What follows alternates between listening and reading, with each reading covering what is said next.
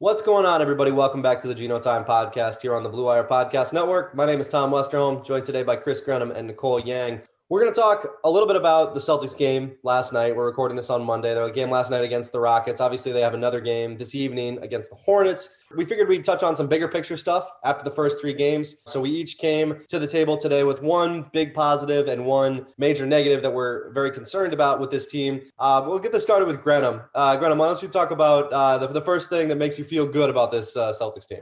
Okay, the first thing I'm glad we're starting off on a positive point here because this could have derailed the podcast if we go negative right away. I'm going to go with Grant Williams. I think that's an obvious positive. Last night against the Rockets was just further confirmation that it seems like he's really taken a leap as a shooter, which he talked about a lot in the preseason. You don't really know if you should believe guys during the preseason because everyone's talking about, you know, I worked on my shot all offseason, whatever. He made 18 points last night. He was five of seven from deep. He's nine of 13 from three this season. I think now teams are just going to have to take him seriously as a perimeter threat. And all we talked about during the preseason, how this team is how this team doesn't have any shooting. Adding a guy like Grant Williams, who I did not expect to be a legitimate shooter to this roster, helps on a number of levels. Floor spacing wise, it's a really big deal and it makes life a hell of a lot easier for Jaylen Brown and Jayson Tatum. So I just think the fact that you can have Grant out there as a player who opposing teams need to pay attention to on the perimeter right now and as a, you know, versatile defender, which he always has been, especially now that he's a little bit lighter. I don't know. I think that's a major positive for this team going forward. Yeah. If you look at the tape from last year, there are plenty of screenshots where opponents just leave Grant with oodles of room to just shoot and hoist it. And he would, and he would brick it, and they would feel justified in their approach. So the fact that he can actually make the shot and the fact that he's taking shots, I know it's only three games, but he's averaging four attempts per game. Like that's awesome, both from a confidence standpoint and then obviously for the team, because like Grenham said, the spacing, the scoring, all of that is going to be necessary for this offense to have any success. So the fact that it's coming from a source that we didn't even think would be in the mix for that. Like I feel like when it came to bolstering the offense, we always turned to Payton Pritchard, Aaron Nesmith, Romeo Langford, even like the fact that Grant has become this contributor through three games is like amazing. Yeah, and I mean, I think when you see other teams sagging off you like that, it pisses you off, right? Like it's just like that's not a fun thing to see. Just like like it's very disrespectful, and it's like obviously the disrespect is earned if you can't make the shot. So I mean, huge credit to Grant for I mean, legitimately, Ime Udoka on Sunday said Grant asked him, you know, how can I get on the floor more during the offseason? And Ime's response was make forty percent of your three pointers and play defense. And I thought there was one quote from Ime that I thought was really interesting. He said about Grant, he's he's just a young guy. We don't look at him in the same mold as Romeo, Payton, and Aaron, but he's a young guy as well, and someone we wanted to see that growth from. And I wasn't sure what to make of that. Like, was he saying like Grant isn't kind of like they didn't see him as kind of a contributor like those other guys, or is he saying like, well, he's a different type of player? I almost took it as more of like they don't see him as as much of a contributor. But if Grant is going to be making these threes and playing defense the way he's playing it, I mean, it's it's going to be a lot easier to justify putting him on the floor, especially as the offense really struggles to space the floor in any meaningful way. So, like, if Grant makes 40% of his three pointers this season, I think he's going to be like a real member of the rotation, and the Celtics, like somebody else, is going to get forced out. Yeah, I mean, you think about he also talked about how Grant kind of separated himself in that little position battle during training camp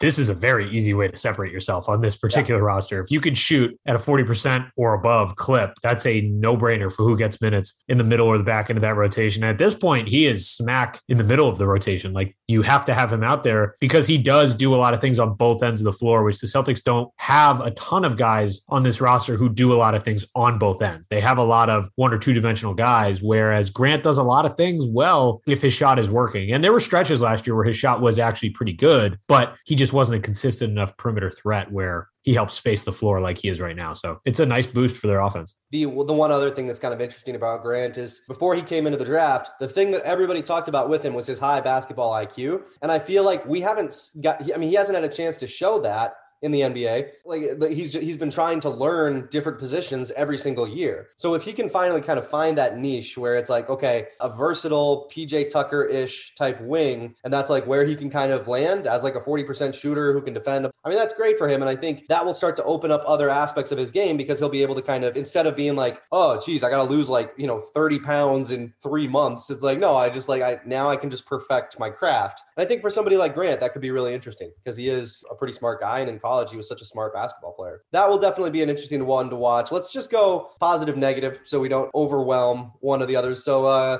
Grant, why don't you give us your uh, your negative as well? My negative is going to be through the first three games, Marcus Smart offensively. Marcus Smart has not been good. He has been good defensively, I will say, through the first couple games. And he had a good stretch at the end of, for part of the Knicks game, he had a good offensive stretch. But for the most part, through three games as the Celtics point guard, he has not been good. That's a problem. If he's running this offense, you're going to need him to be a little bit more consistent. Like Grant Williams talked about last night, the importance of consistency and not having those high ups and low downs. Marcus Smart has been a player through his career that's gone up and down quite a bit, and he's already shown that a decent amount through the first couple games. That's not what you really look for in a point guard. You'd rather have someone be that constant running your offense, and Smart hasn't been good on offense. And I think that's a real issue if he's going to go through stretches like this for this team because you don't have a guy like Kemba Walker to lean on as your point guard where he can kind of be that reliable, consistent presence as your primary ball handler. So again, it's very early. These are early negatives here, but through three games, he has not been good offensively. Yeah, I don't know if it has anything to do with just the fact that he's been like a little bit, mm, I don't know if off is the right word, but like the whole thing with the suspension, the whole thing with the contract extension, but him not sounding super excited and the negotiations sounding a little contentious and that not being the first time negotiations have been like rocky for him. I wonder, I don't know, I, I just wonder whether there's something else up with him. Obviously, he made that three pointer to send it to overtime in the season opener, which seems like a happy moment, but I don't know. Yeah, I think Nicole, I would I would agree with you that he has just kind of seemed a little off. Something just doesn't seem quite right with him. And you know, obviously these days you just hope that everything's okay, right? Like that you just hope that like, you know, there's nothing going on at, you know, at home or something where where he's, you know, got something else on his mind. I will say in Smart's mild defense so far, um, per cleaning the glass, he is easily the Celtics obviously incredibly small sample size, but I mean, we're talking about a small sample size, right? So um, you know, in, in a very small sample size, he is actually the Celtics leader in uh, plus minus, like on off the court. The Celtics have been basically plus 26.4 in uh, efficiency when uh, with him.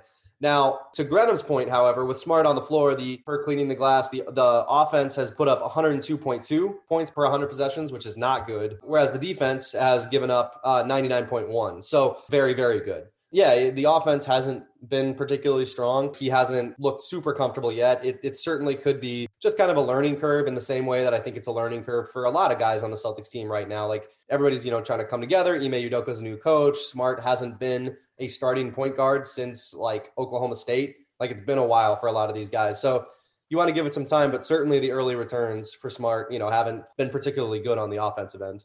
I do think it's important to note, kind of like you just said, how there's going to be a curve here. It's still very early on, and there were stretches early through these first couple games where him and Schroeder are playing together, and you're watching, you're like, this is not going to work. Like this Especially can't. Richardson on the floor. Yeah, like, this is not good. This this can't work. But it's against the Houston Rockets, who they're a very bad basketball team. But Smart and Schroeder looked a little bit more comfortable as that game went on together last night. And I think they'll continue to look a little bit better as time goes on. But there were some stretches with the two of those guys on the floor where it was quite ugly. All right, Nicole, uh, why don't you give us your first positive? I mean, I feel like we can't go through an episode of positives and not mention Jaylen Brown and Jayson Tatum. Obviously, Jaylen Brown scored 46 in the opener, only scored nine in the second game, but that was sort of a clunker all around.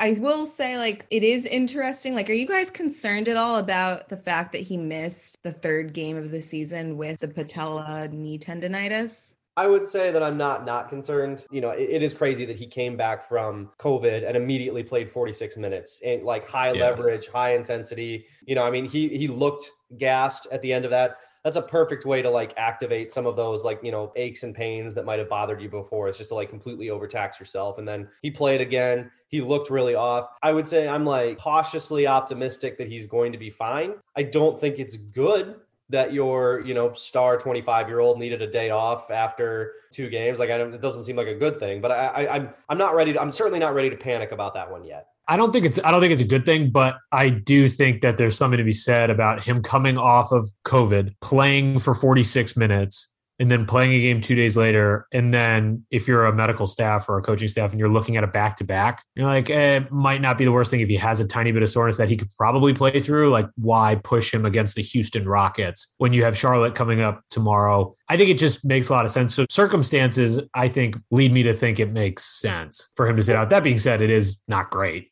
Yeah, I, I agree with you guys. I think if I had to pinpoint a concern about Jaylen, though, it would be just the availability and the knee, especially since that seemed to be an issue at the end of last season as well. So definitely something to monitor any gripes with Jaylen and Jayson outside of I think the health one are like pretty minor in the big picture. Like the Celtics are very lucky to have these two players as their core and I think that they've both shown improvements year after year that they should be encouraged by and like when we have critiques of them it's like minor in the grand scheme basically. I mean I have one relatively major critique of Tatum again which again is that he just like gets he's got to get to the free throw line. Like I, I know we keep saying it and the Celtics haven't been getting to the free throw line early and it's like well well, this is how Tatum becomes a super superstar. It's not like a major, major critique. And, and I thought it was very funny last night. Um, he and Udoka had a moment when they were going to the bench. They just kind of laughed as, as they went to the bench. And Udoka said, uh, I would think I was telling him don't settle as like Tatum was going up for or looked like he might go up for a shot. Instead, Tatum drove into the paint and had a really nice dump off to Horford. And then uh, Udoka said, and once he dropped it off, I said, let me stop telling you what to do out there. I never averaged 27 a game, so you make the right decision, and which was pretty funny. And I think there's a lot of truth to that. You know, some of us on the outside who are like, get to the basket more, you got to get to the free throw line more, which I'm very guilty of. But I do think that getting to the free throw line more, even though I've never averaged 27 a game,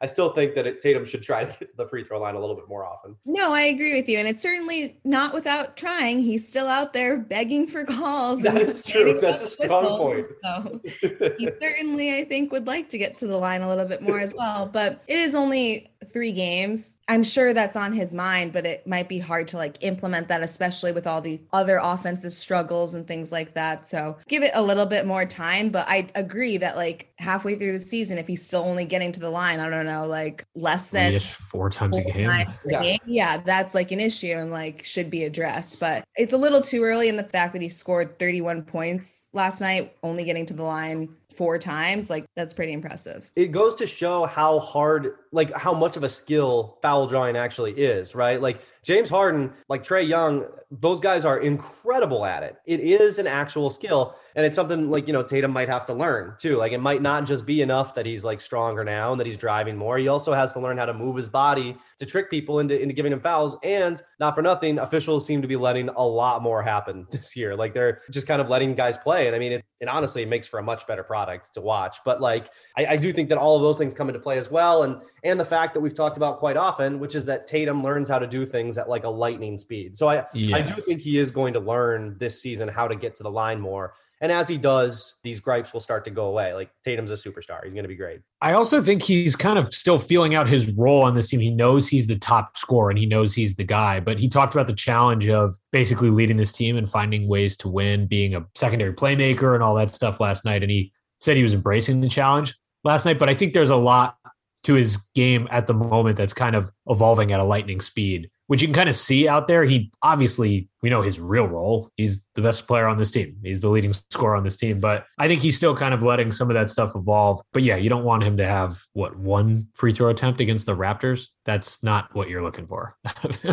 All right, Nicole, why don't you uh, hit us with your negative here? So, I mean, again, it is only three games, but the fact that the Celtics did not look like they wanted to be on the court in their second game already is a bit of a red flag, especially given how the effort and the lack of enthusiasm really came to light last season, too they only scored 83 points against the Raptors. I mean, even against the Rockets, they took care of business. I don't want to get like too nitpicky, but like it was a little dicey there too at times. Like, I just think in general, the effort shouldn't be even like a topic of conversation right now. It's three games into the season with a new head coach. You would think a new head coach that everyone has embraced. Like, you would think that they would be trying a little bit more. Just we wouldn't be talking about these same issues. And that being said, obviously it's a new team. They have to work out various chemistry things, lineups, things like that, get acclimated to one another. But I think just because of what we saw last year, it seems a little bit problematic. It was pretty reminiscent of last season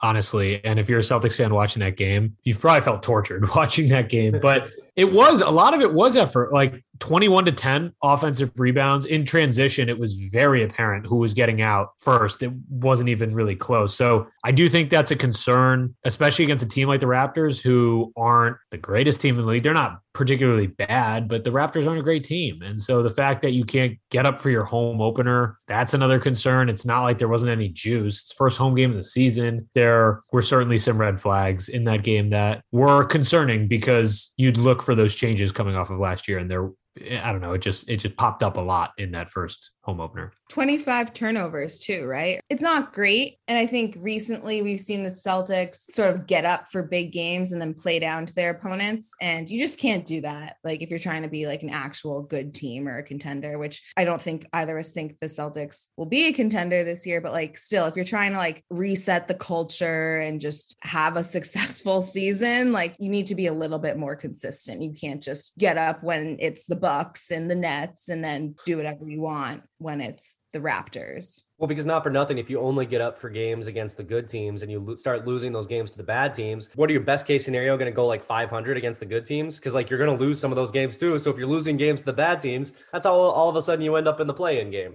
But I, I do think the Celtics' next four games will provide a better indication of this particular issue. They play the Hornets, the Wizards twice, and then the Bulls, who are all beatable opponents. But if you don't try, you're going to get beat as well. So I think these teams might hurt you if you don't try. But so I think these four games will be like a good litmus test in terms of like, okay, are like they actually trying here? Or is this like going to become a pattern? Because tonight, like we said, is the second night of a back to back. You have like a home and away with the Wizards and then host the Bulls. Like, I think these will be a good indication of like, should we actually be concerned about the effort or was it just like sort of a fluke to start the year? Definitely. Yeah. If, if they come out and beat the Hornets or if they like play extremely hard and the Hornets are just good, like that seems plausible. like if, if one of those two things happens, I think you can start to be like, okay, Steam will probably get it together to an extent. And if they get punked, as you may put it, good luck. All right, so we'll get into my positives and negatives in a minute here. But Grenham, can you uh, shout out our, our pals over at Shaidzon first? Yeah, I want to shout out our friends at the Shaidzon Beer Company. They're the makers of the Gino Time Stout. Plenty of other great products, not just the Gino Time Stout, but we're biased toward that. If you're in the Boston area, keep an eye out for Gino Time and all Shaidzon Beer Company products. And if you're a Celtics fan down in Rhode Island, check out their beer garden and tasting room in West Kingston. But anywhere in New England, keep an eye out for Shaidzon Beer Company Company products, specifically the Gino Time Stout. We highly recommend everything with that Shaidzon Beer Company label. So, my first positive here, I think unequivocally, Rob Williams has been very much a positive so far this season. Not only has he produced, he also has stayed on the court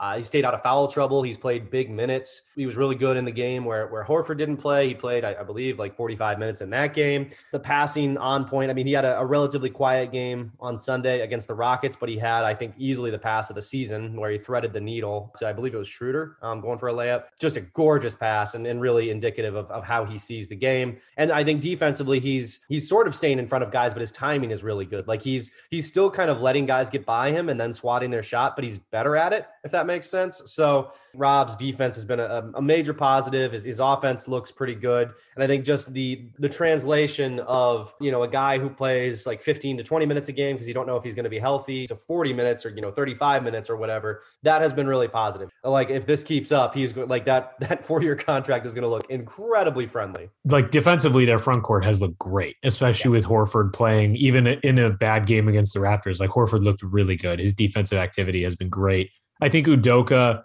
tweaking with the switching system has been pretty good. They don't switch as much with the bigs right now. And so that's allowed Rob Williams kind of sit back a little bit. And he is good as that kind of back wall. And it's helped shore up the Celtics interior defense, which I think Rob Williams is just better in that scenario. So they did that a little bit against Houston last night. And I think that was pretty effective. And you're right. He seems to be a little bit better than he was earlier in his career at letting guys get past him and making up for it. I think part of that has to do with his body control and part of it has to do with his discipline, which gets better every year, it seems like. So, yeah, I mean, Al Horford and Rob Williams have been fantastic defensively and offensively too, but they've been major bright spots for this team. Pretty interesting. He averaged uh, just over three blocks per 36 minutes, playing 18.9 minutes last year, and he's averaging three blocks per game when he plays 33 minutes this season. So it very much has just uh, kept its level Patriots cornerback Jonathan Jones is undergoing shoulder surgery and is probably out for the season. So I will be muting myself for probably the next five to 10 minutes. Okay. I just saw that.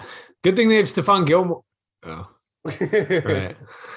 All right. So uh, as we continue without Nicole, who is doing her job, the negative that I'll that I'll highlight here is every concern that Grenham had about the Celtics offense is very legitimate. I mean, I think we all agreed on that at the time before the season started. I think we all agreed that that was definitely going to be something to keep an eye on, but it really has surfaced in big ways. I think the floor spacing on this team could be really bad. It's not that Josh Richardson can't shoot. It's not that Marcus Smart can't shoot. It kind of is that Dennis Schroeder can't shoot. Like that dude can't shoot threes at all. Yeah. But like the other two, it's just opposing teams are going to freak out about other things before they freak out about those guys. And you, what you really want for floor spacing is somebody who you're really going to have to close out to hard and neither of those guys draws those kind of hard closeouts for you know for better or worse. And like Aaron Nesmith is is 0 for the season so far. He hasn't made a three yet, and, and Payton Pritchard hasn't like really done anything meaningful to kind of create any floor spacing. The only guy who's done it so far is Grant Williams. And you know Schroeder presents this really interesting problem because he can't shoot, but they really do need his offense. Like, so you you kind of have to have Schroeder on the floor a fair amount, but you also have to surround him with shooters. And the Celtics just don't have that many shooters.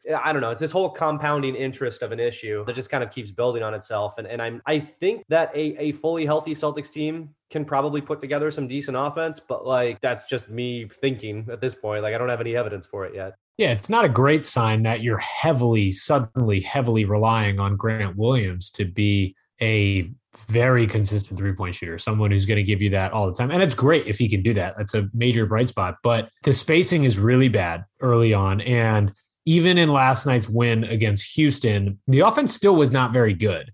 Down the stretch, it was fine, and they got up, they got more comfortable, and they started working in some different sets, and they, they looked better. And I think that's going to come. And it's still early on. This is a relatively new group, so I think it is going to improve. But like first quarter of that Houston game, it was really bad. There was just no flow, there's no rhythm. And I think with the lack of spacing and with the lack of perimeter threats on this team, it's prevented the Celtics from getting any easy looks. They have a really tough time getting good looks. In, say, the Knicks game, when they did get good looks for their stars, one of them hit and one of them hit nothing you know, if you're in a game like that where you finally are getting some good looks for Jayson Tatum and he's not hitting, you're screwed because you don't really have a lot of other shooting options at this point. It has not been pretty. It's been really choppy. There's not a whole lot of rhythm. Dennis Schroeder's shot far uglier than I thought it's not aesthetically pleasing and it is not effective. There's nothing really good about it. So there's a real spacing issue on this team. And I think it kind of prevents them from, at this point, finding any really easy looks. They'll get better in transition. They'll get better in the half court. They'll get more comfortable, but it has not been a good start by any means. The, the double big lineup, I have my real concerns about it, especially on this team. Like, I'm sorry, Rob and Al, like, Al is not a good enough. Like, people will respect him, but I don't think they respect him quite enough to make that double big lineup work it's it's interesting, real interesting that Grant Williams is making so many threes. Pretty interesting that Romeo is making threes. Like, you know, you start to wonder, can one of these guys start at the four or, you know, have, or if Romeo starts, have Tatum slide up to the four, put Rob Williams in there, and then have Al Horford come off the bench and really shore up the, the bench units. I think there's a lot of maybe utility in trying something like that. I know, you know, Ime doesn't really want to have like a contingent starting lineup. He mentioned that in the preseason, but I, I think if he's going to start to mess with things, I do wonder if just kind of having Horford to shore up that second unit unit, but then also getting a little bit more floor spacing in that first unit, you know, if that might not be a good way to go about things. Yeah, I think it would make a lot of sense. Look at a guy like Josh Richardson. He was four for four from three against the Raptors, but I think he was like one for five. Yeah, he's one for five from three last night. I think somewhere in the middle, maybe closer to the one for five range is more realistic for Josh Richardson. So a guy like Romeo Langford is hitting pretty consistently guy Grant Williams is hitting pretty consistently. You look at down the road, maybe a guy like Richardson's minutes getting peeled back just a tiny bit just to make room for those other guys because you're going to have to. I agree with the double big issue because Al Horford is a fine three point shooter. He's not someone who perpetually is dragging defenders out to the perimeter. That's just not what he does at this point in his career the Celtics need somebody else on the floor who can break the defense with their three point shooting. And I think that's what you hope for when you see Aaron Nesmith shot 52% from three in his like, you know, final college season. That's what you hope for when Payton Pritchard is shooting from like 30 feet in, in the, you know, summer league and preseason. That's what you're hoping for from those guys is to have that, okay, if we have to guard this guy out here, what are we going to do about the Jays? Or what are we going to do about, you know, the, the Rob Williams pick and roll? And it's like the Celtics just do not have that right now. Right now, they just kind of have several really good players and, and some good role players who can fill in, but not guys who kind of all together make up a cohesive whole and that's something that can come over the course of a season certainly. Like it's that's and i think that's why none of us are like panicking even as the celtics start one and two and even though they looked like trash against the raptors. Yeah and al horford has been good offensively. He's been good on both sides. So you're right there's no panic here, but the idea of him as a pick and pop big is much better in theory than it is in practice. And that's just that's just the way it is. And he's you're right, he's not going to break an opposing team's defense, but you need someone to be that threat because this team is not we've already seen it. This team is not going to function at a high level offensively without some additional floor spacing than what they've had in their first three games. It's just just the way the league right now. You just can't do it. So it's going to be interesting to see how they kind of tweak with these lineups. That's part of the first quarter of an NBA season.